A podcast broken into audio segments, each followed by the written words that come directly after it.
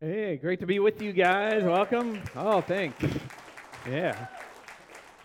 Uh, met some of you. If I haven't met yet, my name's Carter Moss, pastor down at New Break Ocean Beach. Swapped with Danny today, so he's down there speaking at OB. I told him to make sure wears flip flops on stage. I get to be up here with you guys. Uh, if you're brand new, if it's your first time here, please don't judge the rest of New Break just by me. So don't like reserve, wait for next week. I don't, I don't, I don't want to like crash your experience. So uh, Pastor Mike will be back actually uh, next week. Well, he's here today, but he'll be back speaking next week. Actually, kick off a brand new uh, series for you on a book of the Bible that I don't really know of hardly any other church uh, that's ever really taught from. So it's going to be super fun. Uh, we get to jump into Malachi. But uh, today, it's really nice of them to give me really the best Sunday of the year because uh, it's the one where we got an extra hour of sleep. So I know you're extra awake, lots of energy. I figured since we got an extra hour, we'll just go an extra hour or so at church. So if you're cool with that, because I kind of got a lot to say. So uh, just kidding. It's all right. I got to get home and watch my football team too. So, uh, so we'll get out of here. But uh, no, really glad you're here. Uh, Pastor Mike asked me to speak uh, on a certain topic. It was really nice for him to ask that topic because if he would have said, you know what, Carter, honestly, you can speak on anything you want, this is the one I would have picked anyway. So it's nice when it lines up like that. Uh, something that honestly it just gets me out of bed in the morning it's just something that god really is doing in me he's doing in our church and and i hope he'll do it in you so uh, so i'm excited that we get to talk about it today uh, i thought rather than just start with a bunch of answers what we're talking about that's too easy everybody starts with answers Let's, uh, let's, let's start with some questions. Uh, kids are the best at asking questions. If you have kids, you know, they're just question asking machines. They're coming all the time. I got three kids. They're older now, they're teenagers, and, uh, and even a couple in college. Turns out they still ask lots of questions. They're just way harder questions now. So I, I thought I was unqualified as a parent before. Now I really feel it. And, uh, but we, we also have a preschool at our OB campus. It's there every day cute kids run around all the time, and they're always asking great questions. It's awesome. There's one, one little boy. Some of the questions are really hard, though. One, one little boy asked, So, how come spiders don't get caught in their own webs? Oh, that's good. I really have no idea. That's why I don't work at a preschool. I'm not uh, smart enough to know that stuff. Uh, one little girl, here's a tricky one. She said, So, how do mermaids go potty? And I just didn't really know. And I honestly don't really want to get into that, especially not at church. So, uh, I don't know. I guess I guess uh, Google it, little girl, because I don't know. Um, now, one uh, one little boy says, "So so do quesadillas grow on trees?"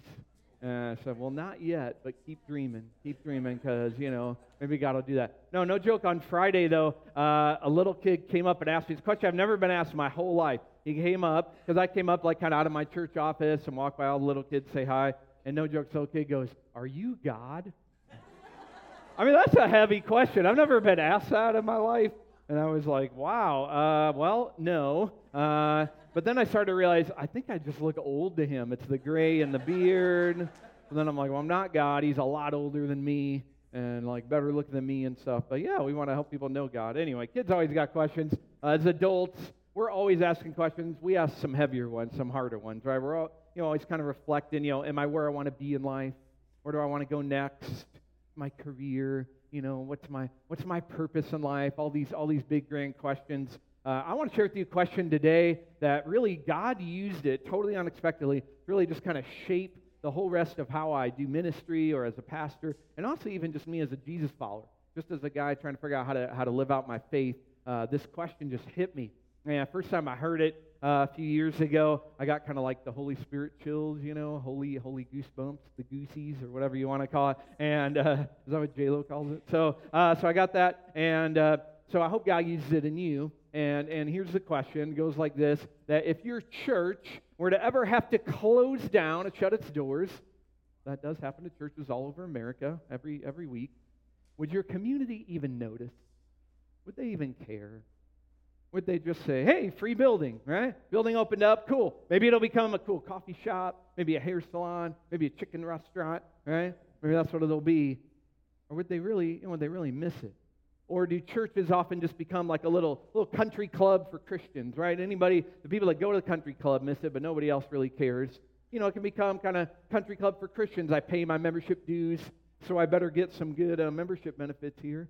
You know, show up to a few events, or would they miss it?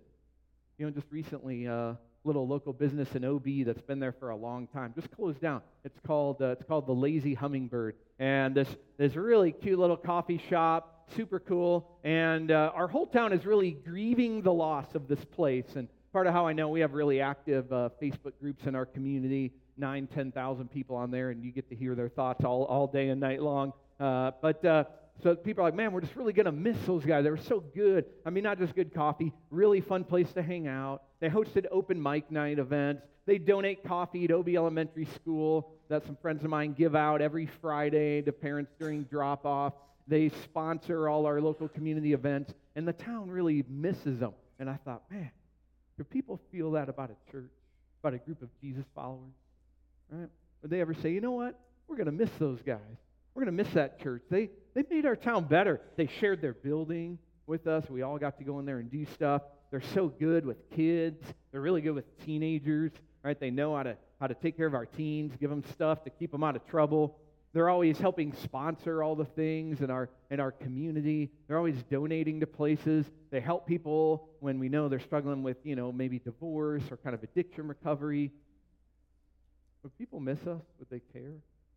You know, when I first heard that question, uh, I was pastoring at a it was similar multi-site church like this in the suburbs of Chicago. I was there for uh, doing that for nine years, and when I first heard the question, I thought, no, no, I don't think anybody would miss us. I mean, my campus, we had a great little campus, so proud of them, and uh, I thought we were doing great stuff. But as I thought about it, I thought, no, I don't think we're making any difference outside of this building, you know.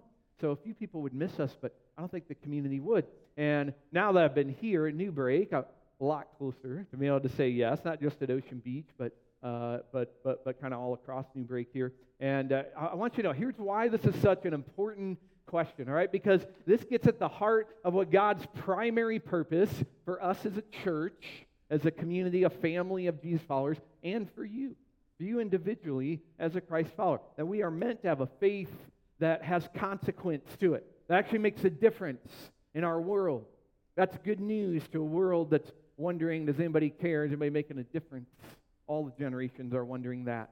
And God says, yes, that actually is my primary purpose for you. And maybe you have felt like something's missing in the Christian life. Maybe you're like, so is this it? I'm just a little busier on Sundays. You know, I throw a few bucks in sometimes. I try to participate a couple good deeds of the of the year, like, and that's it. The rest of my life's pretty much the same, and the burn the world's still burning around me. And you know, like, is that it? Or maybe you're newer. Maybe someone kind of dragged you to church. You're not even sure you buy into the whole Bible thing, Jesus thing yet. We're glad you're here, by the way. Keep coming back. It's a safe place for you to wrestle and explore that. But maybe you're wondering, like, is that it? You guys just kind of exist. You're just like a nonprofit, and you just try to kind of further yourself. Maybe you've wondered that. Or maybe you are content. Well, I'm going to try to make you discontent today, if that's okay. We call it a holy discontent.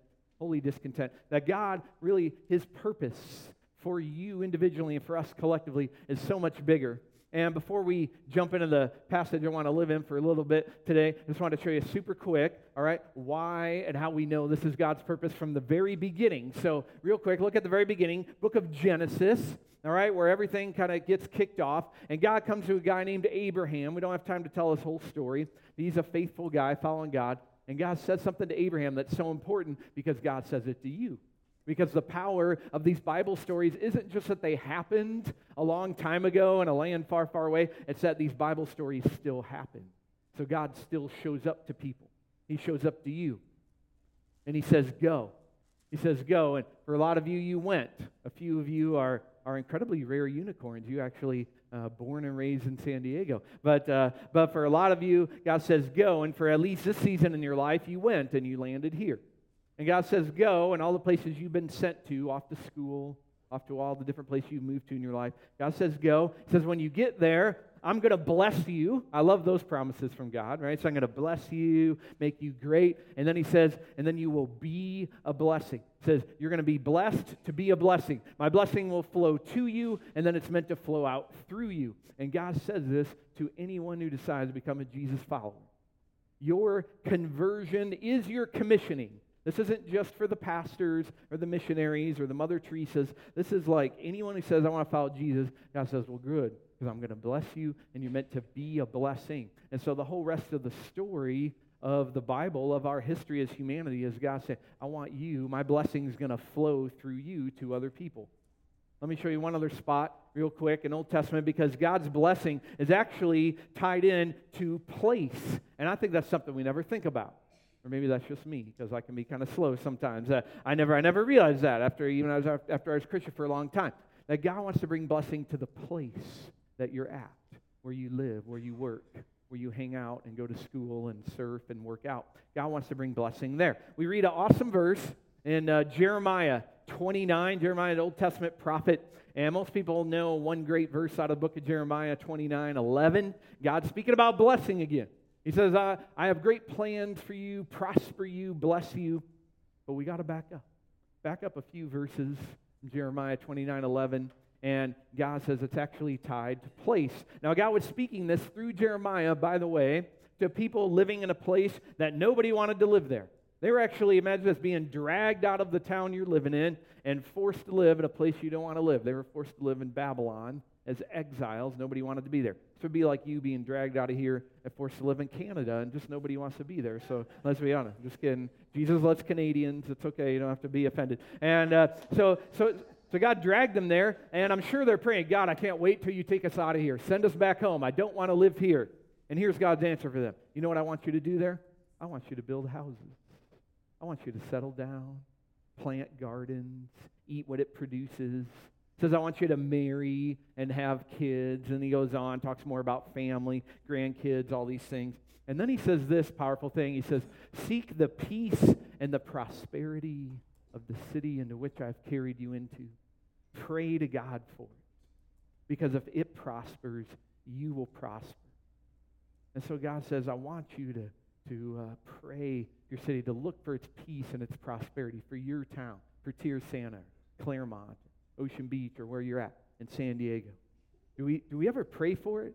Do we ever care much about how it really turns out? I don't really care. I got enough of my own problems, right? So we don't think about the place that we live. But God says the peace and prosperity of where I live is tied to my own prosperity. That's interesting. We already know some of that. You know this. If you're the better your town does, the better you do because the schools get better, your property values go up, right? So God was right. I mean, my town does well, I do well but I believe he meant also in some spiritual maybe even mysterious way. As it prospers, you prosper. God wants to bring blessing into every community. And so, where we're at, he calls us to be this force of blessing where we go. And I want to talk about how we do that today. That's a big conversation. There's a lot of pieces of how. We're just going to look at one thing. Just one, and if we can get good at this, it helps you know uh, how in the world you just wake up out of bed every day and go to work or go to school and be this force of blessing. And it all begins here, and it's something that I think is very overlooked and very uh, underrated, and it's the idea of listening. Learning how to listen, not just to people. I want to teach you how to listen to your community and to even where you work and go to school. And so, really learn how to listen. Uh, the inventor of the stethoscope said, Listen to your patients because they're telling you how to heal them. And so, if we want to know, I don't know how to, how, how, do I bring blessing to people? What does that even mean? Well, if we listen to them first, we will know how to bring them healing, how to bring them hope. Jesus, by the way, was a great listener. Uh, I think Christians are supposed to be known as really good listeners. I don't know if we're known as that, at least for a while anyway, for, for uh, several decades. Christians weren't known as great listeners. Nobody's like, I love those Christians because they're always the first ones to just really sit and just listen to you, eh? just ask you good questions. I think we are known as the talkers. They're the first ones that want to preach at you. They always got their bullhorns ready, ready to air all their own opinions and all their ideas and telling you everything you should do. We're meant to be great listeners.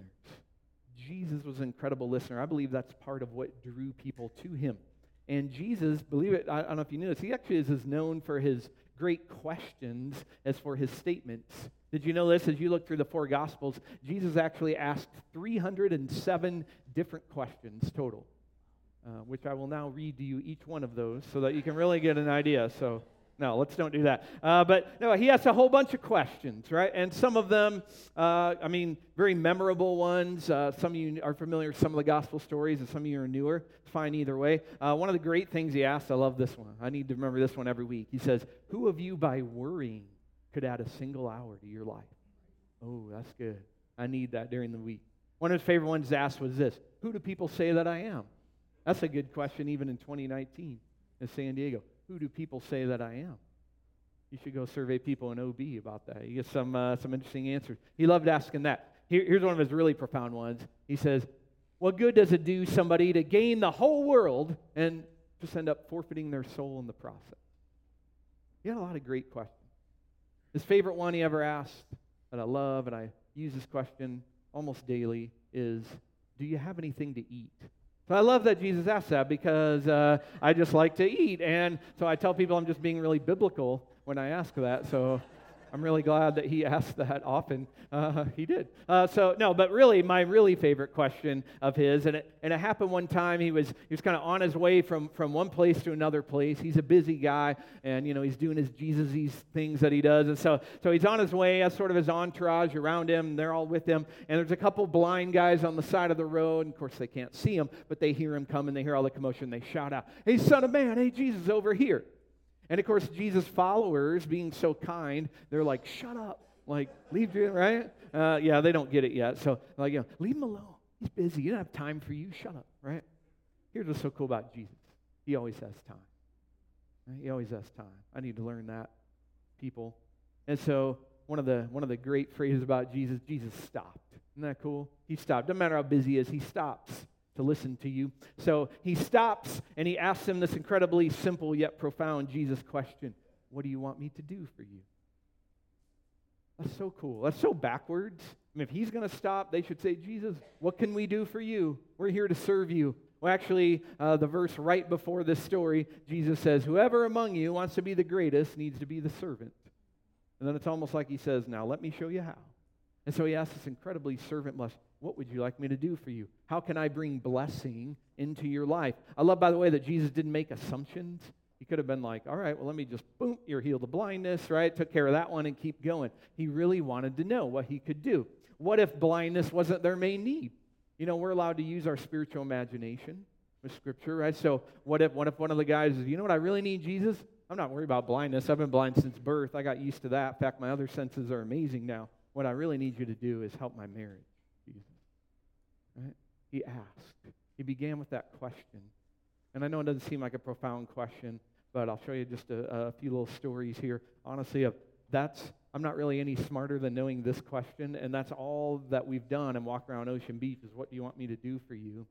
And God's just done incredible stuff through it.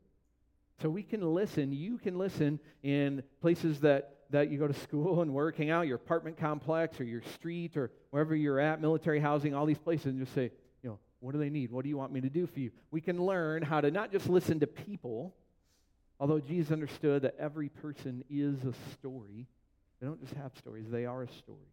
But we can learn to listen to our communities, both places we live, but also the places that we that we work and that we're at. And, that, and, I, and I want to show today, spend a little bit of time in, in this uh, great story uh, from the Apostle Paul. He lived this out really better than anybody I know, these teachings of Jesus. So look at the book of Acts, and uh, I'm going to give you just a little sneak preview hint. Don't tell Pastor Mike I told you, but we're, we're going to spend most of 2020 actually in the book of Acts, and uh, which I love. So you get a little taste of it now. Because it's awesome, because basically the beginning of churches, the beginning of Christians going, what do we do now? Jesus isn't here anymore. And just the powerful work of God. So we'll get a lot out of it. But here's a little preview out of book of Acts. So Apostle Paul, he's this guy, used to be anti-Jesus. Then he met Jesus. Then he became pro-Jesus. And then he spent the rest of his life just trying to spread the good news of Jesus. But he was really good at listening to his community. And he was in a lot of communities. And by Acts chapter 17, he just got done doing uh, talking about Jesus in town of Berea. Uh, he gets his friends drop him off in Athens, Greece. So he's in Athens. Of course, you know Athens still around today. Uh, back then, it was like the university center of Greece, center of all thought, philosophy. All those guys we used to learn about in school, Socrates, Plato, all those guys. They were all in Athens, Greece. And so Paul is in this town, and he didn't plan to stay there. He wasn't even moving there. He was just kind of passing through. But check out what he did while he's there. While Paul was waiting for his friends in Athens, he was greatly distressed to see that the city was full of idols, like literally little statues all over of all these different gods. Some, uh, some scholars have said there were 30,000 gods in Athens. That's more gods than people in Athens. I mean, Paul's just seeing it everywhere. So he reasoned in the synagogue with both Jews and God fearing Greeks, as well as in the marketplace day by day with those who happened to be there. Pretty cool. Paul didn't spend all his time debating church people at church, he spent time out in the marketplace day by day. That's where you are. That's where we need you. Don't spend all week here. We don't want to see you all week. Don't spend all week here, right? Go to where you live and work in the marketplace. That's where Paul was. A group of Epicurean and Stoic philosophers began to debate with him.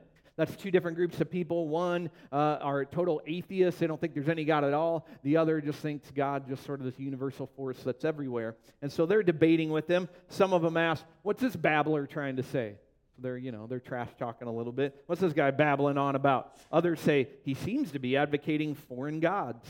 They said this because Paul was preaching the good news about Jesus and the resurrection. And no joke, some of these guys thought, oh, Paul's telling us about two more gods. Now we have 30,002 gods. Uh, one of them is named Jesus, and the other is named resurrection. Like, no joke. I mean, that's what they thought. They just have never heard this. So they're just saying, well, what is this all about, right? So then they took him, they brought him to a meeting of the Areopagus where they said to him, May we know what this new teaching is you're presenting? You're bringing some strange ideas to our ears. We would like to know what they mean. Ooh, they're hungry to learn more. They're thirsting for more, almost like Paul was being salt, and they're thirsty for more. It says all the Athenians and foreigners who lived there spent their time doing nothing but talking about and listening to the latest ideas. I didn't know they had Facebook back then. That's kind of cool. But uh, isn't that what it is? Just sharing our own opinions all the time, listen to everybody else's. So that's what they did. Uh, Paul then stood up in the meeting and he said, People of Athens, I see that in every way you're very religious. For as I walked around and looked carefully at your objects of worship, I even found one altar with this inscription. It says, To an unknown God. Imagine that. Just here's a statue. What's its name? Unknown God. Yay, let's worship him. That's awesome, right? That's just crazy. Like we don't even know him, but yes, let's let's let's worship and follow him. He says, You're ignorant of the very thing that you worship. This is what I'm going to proclaim to you. This is what I'm going to tell you about. He walked around, he listened, he saw they were very religious. You would find that in Ocean Beach as well. A lot of spirituality, a lot of religion around. Paul says, Let me tell you about it, though. And so there's a lot we learn from how Paul did this. And it starts here. And some of you, maybe you've done this already, but maybe you haven't. Have you asked God yet to move your heart for the people that you're around right now? I think when it gets hardest and when we feel like we're just passing through. I know for some of you, you've landed in San Diego. This was your dream. You're here to stay you know, until you die. And uh, I think you made a good choice because it's a pretty awesome place. Live out your life. Others of you are like, honestly, I'm just passing through military. I'm only here, you know, three years or just for a little bit, or I'm only here long enough to save up money to get a place, or I plan to retire wherever else. Remember, all these stories, listen, Jeremiah didn't plan to stay in Babylon, right? Paul wasn't going to stay in Athens. Jesus wasn't planted right there. He's on his place somewhere else. It doesn't matter. If you're in San Diego for a few months or the next several decades, I believe God called you right here, right now, to be a blessing, to seek the peace and prosperity where you're at. And so we ask, God, move my heart. You see, Paul, greatly distressed. It hurt him to see people hurting, to see them so lost. Great story of Jesus. He gets to sit over and just look out over Jerusalem, and, and, and it says he just wept over it. He just he sees the brokenness. Maybe you see that in your apartment complex or on your street or even in your office where you work. God, move my heart for the people that I'm around. And then after that, Paul actually spent time. Again, remember, he wasn't planning to stay, but he looked, he watched, he listened, he paid attention. I love that he walked around, he looked carefully. And then he says, And this is what I've seen, and so this is how I'm going to make the gospel fit for you. Paul adapted uh, the gospel to fit for his context, and we're called to do that we figure out what makes this good news to this group of people by listening and walking around. And we can do that where we live at. I think we all kind of assume, wasn't that what, like, I mean, overseas missionaries do that? You know, if you're going to go, like, do missionary work in the, in the jungles of Africa, yeah, I mean, you got to go there and you got to learn their food and learn their language and learn all their customs, and then you can kind of figure out how to do it. But what I think we miss is we're meant to do that not just overseas missionaries, you're meant to do that right here where you live. I had to do that. God had to teach me how to do that. I moved my family here uh, five and a half years ago. Uh, from the Midwest. I'd only I'd grown up in Iowa and then ended up in Chicago for a while, and uh, then we came to this crazy, quirky place called Ocean Beach. Uh, I thought it sounded nice because it's like ocean and beach, and I'm like, I mean, that just sounds like a pretty beautiful place. I'll go suffer for Jesus there if I have to. So, uh, so I did that and uh, Pastor Mike let me come try that. And so, so we moved out here, and honestly, totally different place. I had to learn the language, I had to learn the food, I had to learn the customs. I mean, I mean, think I, there's all sorts of foreign foods here I've never seen in my life. I'm telling you, in Midwest, we would never put fish on a taco. That's a disgusting idea. Fish? Right? Like fish sticks? Like, what do you mean on a taco? Because we don't know. That's the only fish we ever eat. And so uh, I get out here. I got to be honest, though, I'm totally hooked now. So now now I have to confess to God often my gluttony of, uh, of fish tacos. Because no B, I found a place with salmon tacos and spicy shrimp tacos. But anyway, it's almost lunch, so I should stop talking about food for you. But I had to learn that. I didn't even know. I'd never tried one in my life. Then there's foods that honestly I thought are made up. Acai. I've never seen an acai tree. Is this even a real thing? I don't know.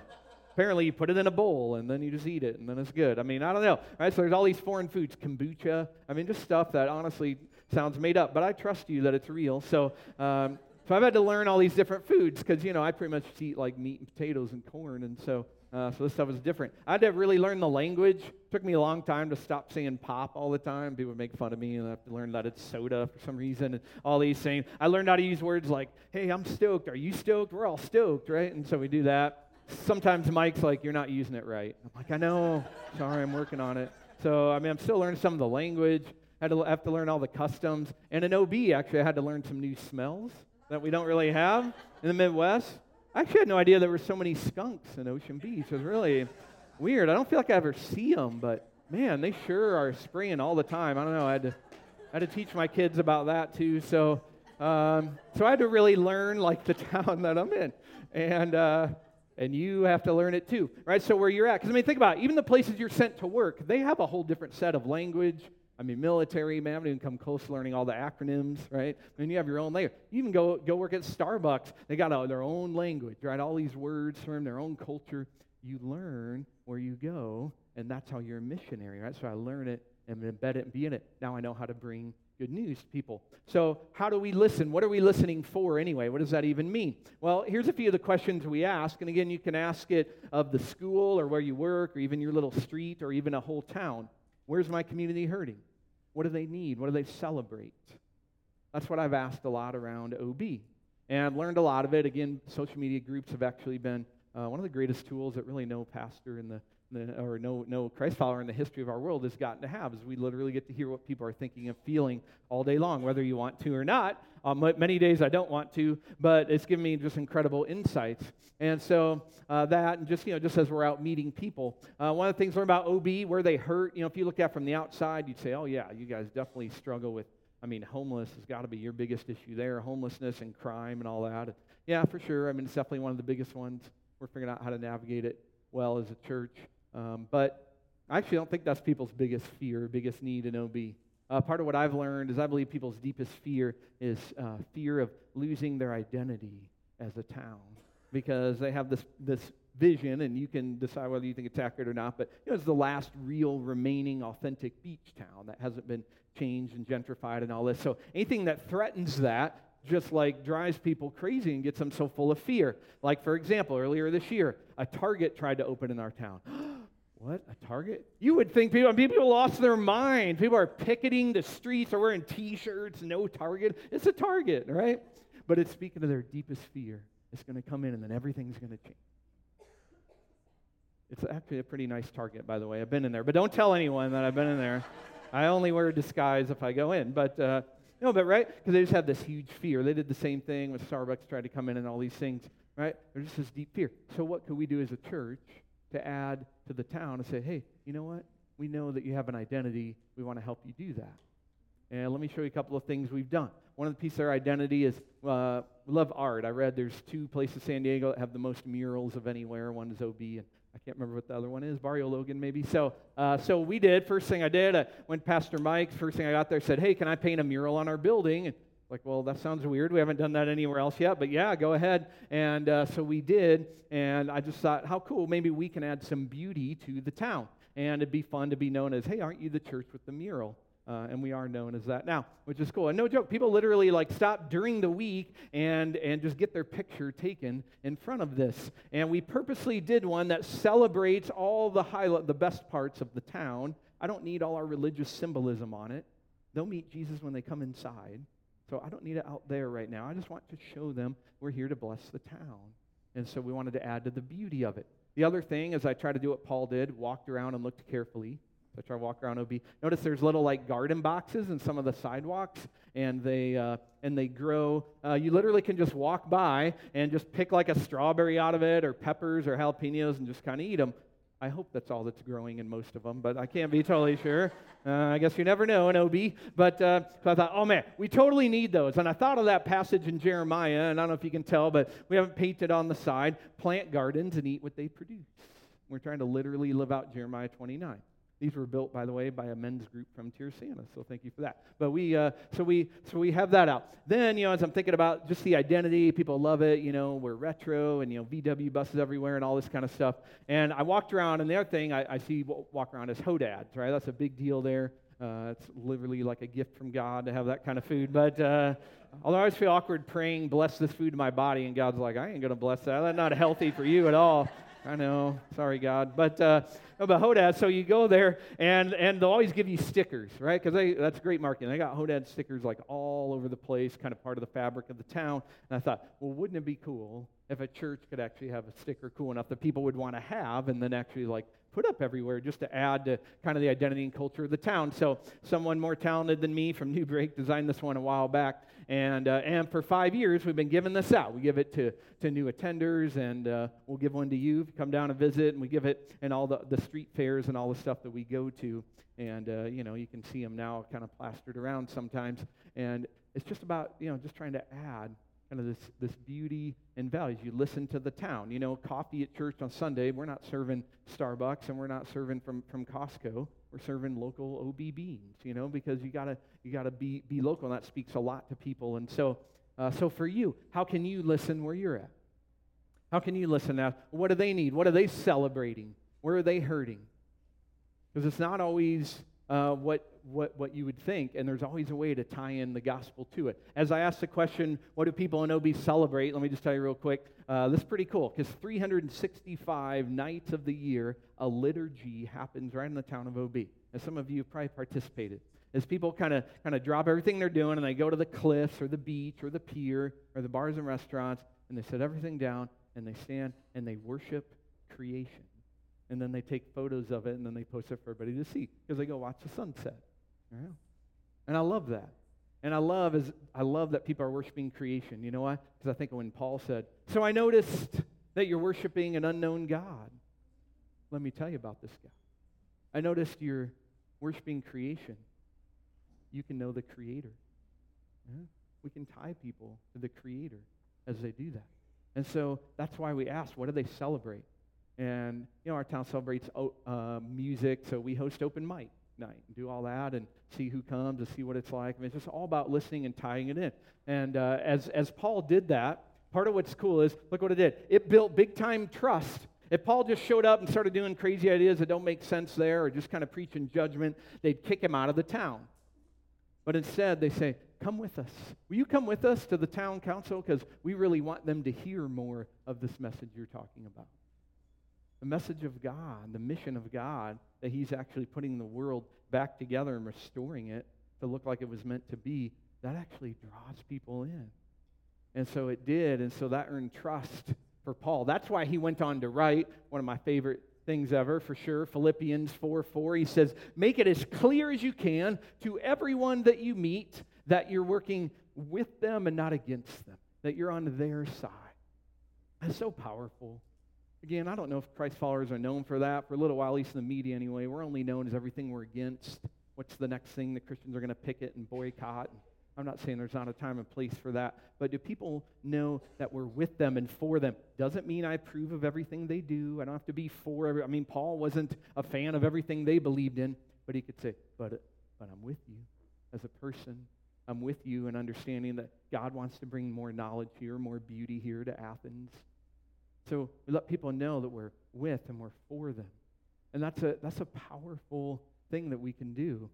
And when we do it, uh, I just wanted you to know I mean, I've, I've seen God really open doors and use that. And we, uh, as we show them that we're for them, I want our local businesses to know that we're for them and our artists, our musicians, the first responders, the lifeguards, all that stuff. And we want them to know that here in, in Tierrasanta as well. And just to show you the power that this is possible, if you're doing this, God can open up the doors and get people to actually trust you as a church, as Christ followers, even when they normally wouldn't.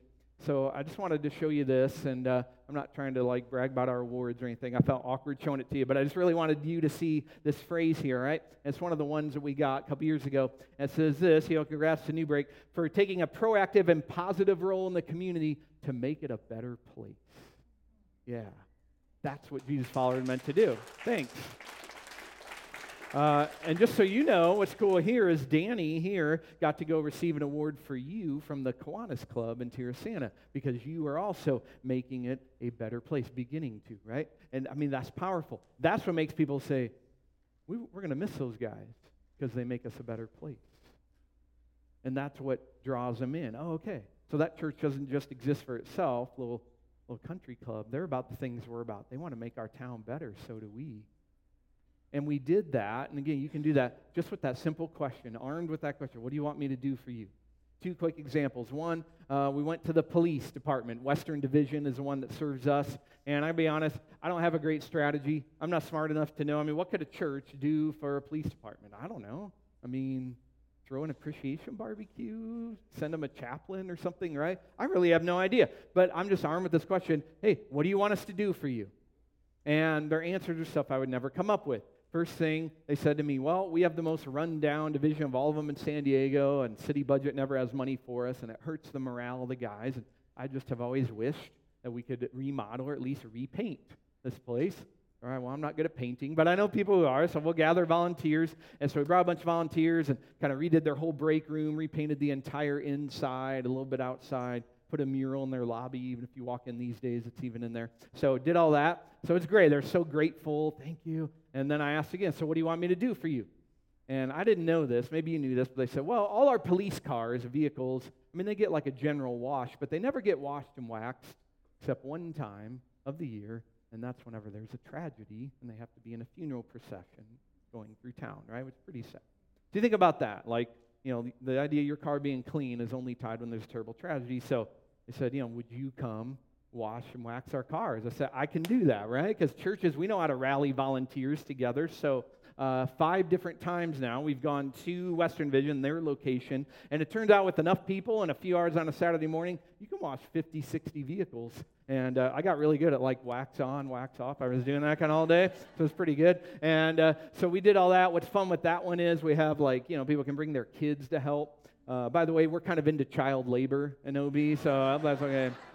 Which is weird because my wife's in HR, so I should know the child labor laws, but I just kind of ignore them. I mean, I think kids need to earn their keep. I mean, they're always taking, taking. So we, uh, so we put them to work. No, but uh, so they loved it. And then what's cool, the police said, well, you're not really allowed to clean the inside of the car because we don't trust you to touch all our equipment, which is true. And uh, no, so I thought, well, then what could we do to help with that? So instead, we put a little gift bag in every single car, and it has some Armor All wipes so they can do it. And then it has one of our stickers and so it'll be cool to see uh, San Diego police cars driving around with a little New Break OB uh, sticker on the back.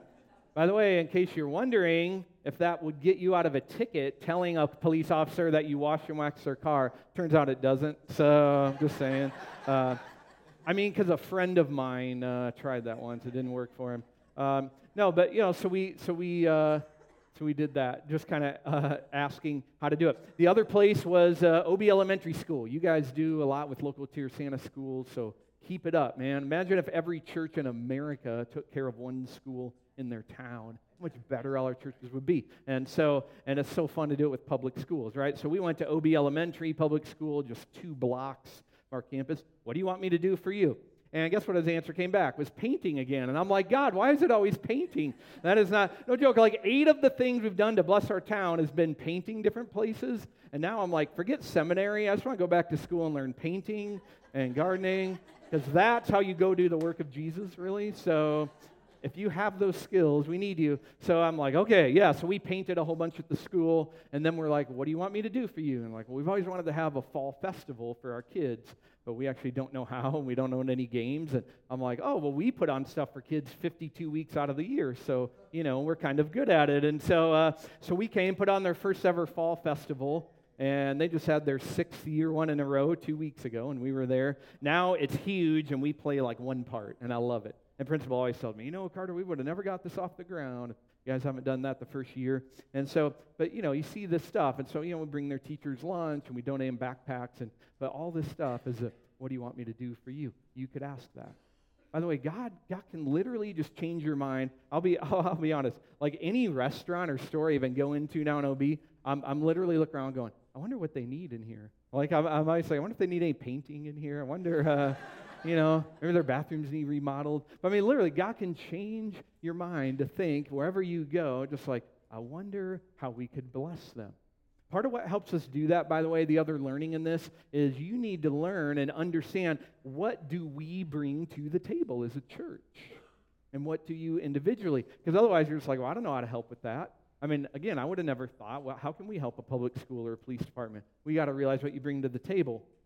I read this really sobering survey a year ago, and uh, was all these mayors of all these towns, and they were asked, all right, if you had the opportunity to open one of two things in your town, what would you pick? Either a church in your town or open a new Denny's restaurant. No joke. So they asked, do you want a church or a Denny's? Most of them said, I'd rather have a Denny's. Wow. I don't blame them. You know why? They said because Denny's employs people, it feeds people, it gives people a place to hang out. You know, they sponsor our little league teams, and you know they're just a place that anyone can go into in the community, actually 24/7, right? And they can go in all the all the time. Plus, I mean, Grand Slam breakfast. How do you compete with that? But uh, no, but right. So they said that, and it's like, wouldn't it be awesome if people could say, well, no, I mean, yeah, I have a church because they share their building, they feed people. We know how to feed people, right? They give people a place to hang out and connect. They add to the value our place. But listen, we bring a lot to the table, all right? There's a lot of things we can't do, businesses can do. There's a lot we can do that I'm telling you, almost nobody else does. You know, offering to volunteer for places, man, I've seen even the places that want nothing to do with churches, they're so dying for volunteers. They will absolutely say yes because they just want help. We bring uh, knowing how to how to minister to families, knowing how to put on things that are just fun and engaging for kids. We do it all the time, thanks to incredible kids ministry. We know how to deal with teenagers. I'm telling you, most people out there they're scared to death of teenagers. A lot of us in here are too, right? But we have groups of people that know how to do that. You know what else we bring to the table is our buildings. We can share them and the town needs them. I literally heard someone in our OB town council say, It's such a shame that the biggest buildings in Ocean Beach are all churches. You know? Because it's true. And I know what they mean because they're like, they're thinking country club, right? They're only used on Sunday and all week long, you know, they sit empty. And so we've really tried from the start to share our building, be really generous. We, yeah, we have a preschool that's 12 hours a day in there, Monday through Friday. And, you know, has a waiting list, which is cool. And a mostly unchurched families. So, so, you know, the building's really being used all week long. But we posted all kinds of stuff. And the OB Town Council last summer, they needed somewhere for their 50 year anniversary party. And they just couldn't find like a, you know, like a big enough place or a place that would let them rent it out because most restaurants wouldn't. So they came to ours. I had like every town council and business owner in our courtyard at our building. Most of them had never seen it even though we're like a few blocks from Main Street. And they're like, Your place is really cool. I'm like, I know. You should come by once in a while. It's pretty cool. No, I didn't say that. But uh, they're also like blown away. This place is so cool. And one of the guys in the town council literally said to me, he said, I got to be honest, Carter, we've had a pretty, pretty rough relationship with churches over the years, but you're helping change that. I'm like, Cool good, right? Like God will use that. So, so you know, so we hosted something for them, and one of the parties they do every month for business owners, we hosted one, and I wanted to make ours different, and so we did um, like stand-up comedy at ours instead of just the normal stuff. Uh, and I, I, and I tried it too. But so we did some of that, and uh, they said, "I think this is the best one we've ever had." I said, "Good. You know why? Because Christians should throw the best parties." I mean, we should be the best at that. And so, so we did that. And two weeks ago, we just had our, our building was full, every chair, and people are singing clapping music like we just did, and they're entirely unchurched people. And we were hosting the San Diego Independent Music Awards Hall of Fame kind of thing. And so, and it's for this guy that used to be a grumpy neighbor that yelled at us for using all the parking spots. Uh, but when you lead with, what would you like me to do for you? Right? God can, God can do that powerful stuff. So that's what, that's what we bring to the church as life groups or uh, to the table as life groups or as a church And what do you bring to the table? That's a whole other sermon. We don't have time for that. But I just challenge you to keep discovering how are you wired up. We'd love to help you with that. What spiritual gifts, what talents do you have? I'm going to be honest. I don't think San Diego needs all that many more pastors because uh, we, we don't have a lot of skills outside of here. But what we really need is a lot more painters and gardeners and accountants and mechanics and people that are good with kids and good with teenagers and good with money. That's what we need. Is you can go be the force of blessing everywhere. What do you bring to the table that God could use? And please don't ever underestimate that, uh, that the opportunities are too small. You may say, Carter, I went and asked somebody, what can I do for them? And They just wanted me to like watch their kid for a couple hours. Hey, that's huge. You get to be a blessing. They just need me to bring cookies or gift card. That's powerful. Part of what God taught me is when you're faithful with little, uh, he, he entrusts you with more one last OB story, real quick, if I can. Uh, we, when I went to OB Main Street Association, said, "What would you like me to do for you?" And I'll be honest, as pastors, we're always hoping the answer is going to be something really inspiring, like you know, all the orphans in our town need teddy bears, and be like, "Yay!" Because I love, I love to stand on stage, and we'll all get behind that, right? And so instead, I asked, "What would you like me to do for you?" And no joke, they said, "We uh, have never been able to find." people to go up and down our main street, Newport, and scrape all of the stickers off of the ashtrays. Wow, all right. Well, that's going to be a tough vision to cast in front of my people on a Sunday, but uh, all right, yes, we'll do it. We're in, we'll try. And uh, so I tried. We did find some good, faithful, kind of servant people willing to do that. So we did that. Their next couple projects for us was like behind the scenes, just little like kind of using your hands and feet, put up, you know, hang this stuff in the town at 6 a.m. when nobody's watching. I mean, all this kind of stuff. And uh, I'll be honest, being honest, I wasn't going, yes, I so love, we're participating in the mission of Jesus. While we're doing it as a pastor, I'm just going, man, God, am I totally off track? I mean, are we like wasting our time on these little things? Like, I don't know if anybody's finding Jesus from doing this. Then God brought the big opportunity. The main landmark in our town is the OB Pier. Some of you have seen it, and on the end is this, this really cool little cafe. They got a big cafe sign that's in all the pictures. The owner of that cafe came to OB Main Street Association and he said, So, you know, my place is really falling apart and running down, but I don't have the money and the city won't give me the money to do it. Like, you know, I mean, what, what can we do? Do you guys have any ideas? And no joke, the OB Main Street, first thing they said, well, you should go talk to New Break Church because those guys are always looking for places to help. That's what they said. So the guy called me and he said, hey, I need some painting. And I'm like, not again, God. Why, Jesus? Can I do something I'm good at? I'm tired of always painting. But uh, no, it's all right. So we gathered a bunch of people and we went over there uh, a few years ago. And what was cool, like, you know, I thought it's just kind of painting the inside. He's like, by the way, can you redo my whole sign, this iconic sign? And he wanted a flag, and I'm like, well, we don't really know how to do it. We literally just made that up that day and tried to figure out how to do that. And it's still painted like that if you go down there. And uh, so that was one of those kind of sexier opportunities, like the radio station was there and the TV and all this kind of stuff. And God taught me afterwards, because I'm slow sometimes, to see, Carter, when you're faithful with little, I entrust you with the bigger stuff, right? Like in parable of the talents. And so, listen, if you're faithful with, with any little opportunity, none of them are little. So, what little one do you know about right now? Because when you're faithful to bless people in that, God will keep opening up the doors. Never underestimate the impact of what He's doing. I underestimated it. I still struggle sometimes. Like, is this the right thing, God? And now I've tried to learn. Let's just do it. If it's something that Jesus would do, and He washed some pretty nasty feet, so I think scraping stickers off ashtrays is probably something He would be willing to do. If it's something He would do, then I say just do it and trust God with the results. And I've had to do that. God's taught me a lot. Uh, for a while, I thought, well, I guess what we're doing isn't working because no one from the police department is coming to my church yet. And actually, kind of almost nobody, there's one teacher, but kind of nobody from OB Elementary School is coming to our church yet. And God just laughed at me and go, Carl, your vision's so small. You thought your target audience was these people you're serving, but it's way bigger. So part of who God's reaching is the unchurched that we get to serve alongside. That's pretty cool. Imagine if someone's first taste of Jesus wasn't having to sit here and listen to some guy talk at them. It's that they actually are participating in God's mission of putting the world back together and bringing blessing into it, and they don't even know it. And so it's all the unchurched that are serving. It's, uh, it's, uh, it's all the new people. Honestly, the number one way people have found our church and started coming uh, it's not because of parking. I asked Pastor Mike, how am I supposed to grow this? There's five parking spots here. So I don't know how the heck you grow a church with that? You better hope a lot of people skateboard and, and bike and walk to church, uh, and they do. But uh, uh, so, and you know, we did not spend money on marketing. And we definitely don't draw people there because of the preaching, because it's not really that good. So I'm like, how are we going to grow this church? And uh, honestly, about 80% of newcomers ask them, how, how'd you find out about us? How'd you hear about us? They say, I just always hear all the cool stuff you guys are doing in the community, and I like that. Oh, okay. So that's the fruit of what God's doing, right? It's so much bigger. Remember, it's not always just the people that we're serving. Never underestimate. We can't do it because it's a marketing ploy or it's, I do this for you, now you better come to church for me. I do it because Jesus would do it, and then he works all this stuff, right? Just even kind of bigger than what I would think. All right, let's make this super practical before we're done, because I don't want you to just hear this and go, "That's awesome." You, I cheer you on. Keep doing that. No B, and you know, go go Kamar and go Danny. You know, keep doing the stuff that you're doing here. Uh, although, by the way, trunk or treat, incredible job. You guys reached 4,000 people, and uh, that was awesome. Seriously, celebrate Kamar because she did incredible.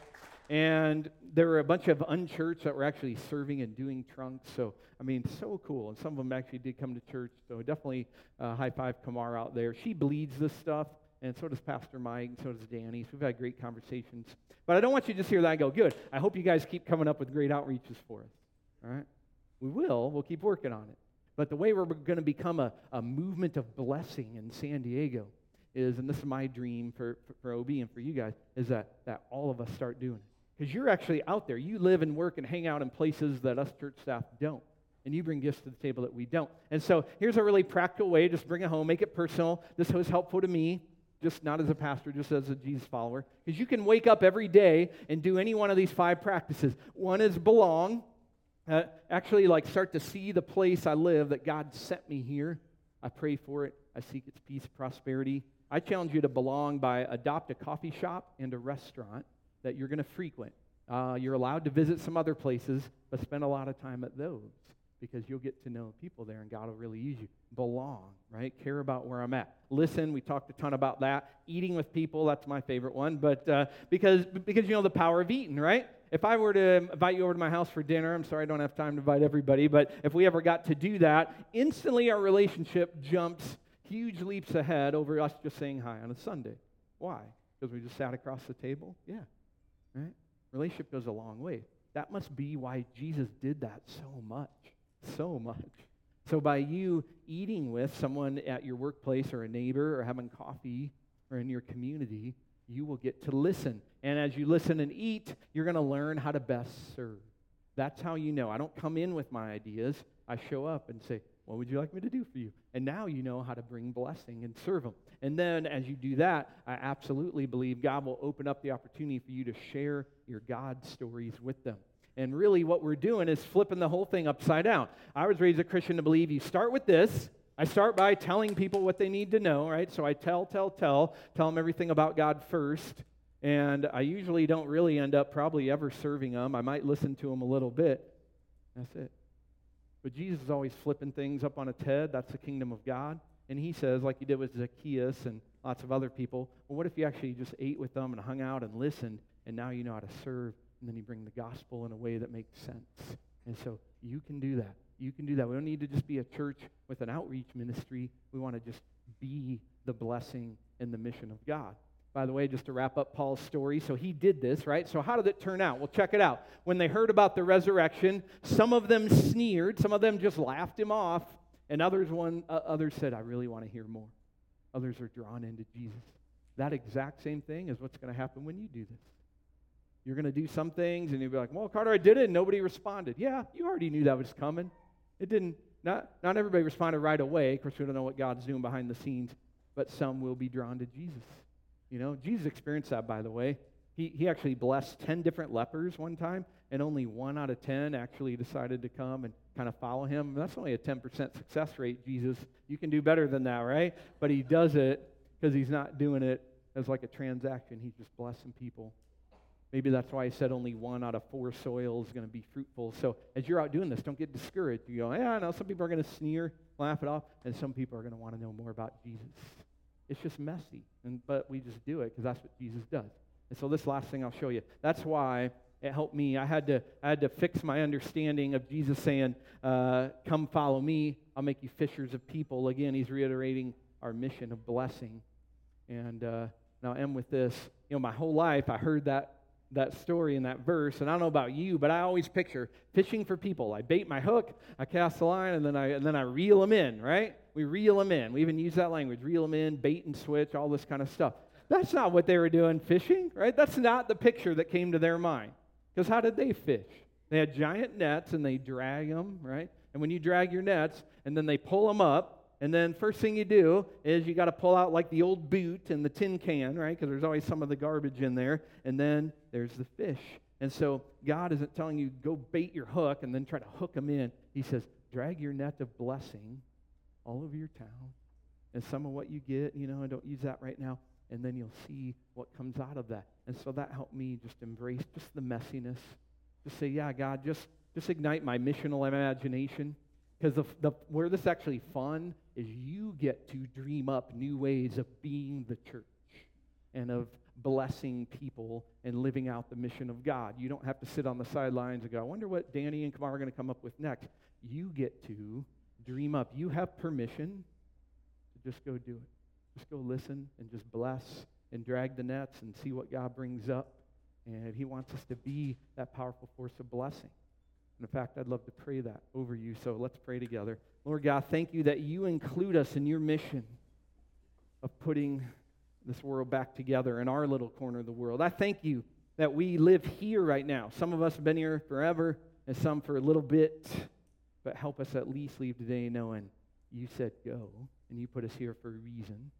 And while we're here, you want to use us to be a blessing. So use us each in the places that we live and work and go to school and hang out because if we got a whole little movement of Jesus followers and all these different little nooks and crannies of Santa and of Ocean Beach and of San Diego, then you're going to bring blessing in all those places, God. Let us be a movement of that. Let people be so compelled that we're being the hands and feet of Jesus that they just want to learn more. They can't deny you. Lastly, we pray the very words of Jesus Your kingdom come, your will be done here in Santa as it is in heaven. God, here in San Diego as it is in heaven. Help us show people a taste what heaven was meant to be like. So bring it through us. We pray in your name, Jesus. Your name we seek the peace and prosperity of our town and pray for it. We pray in your name. Amen. Amen. Really glad you're here today. I hope God did something in you.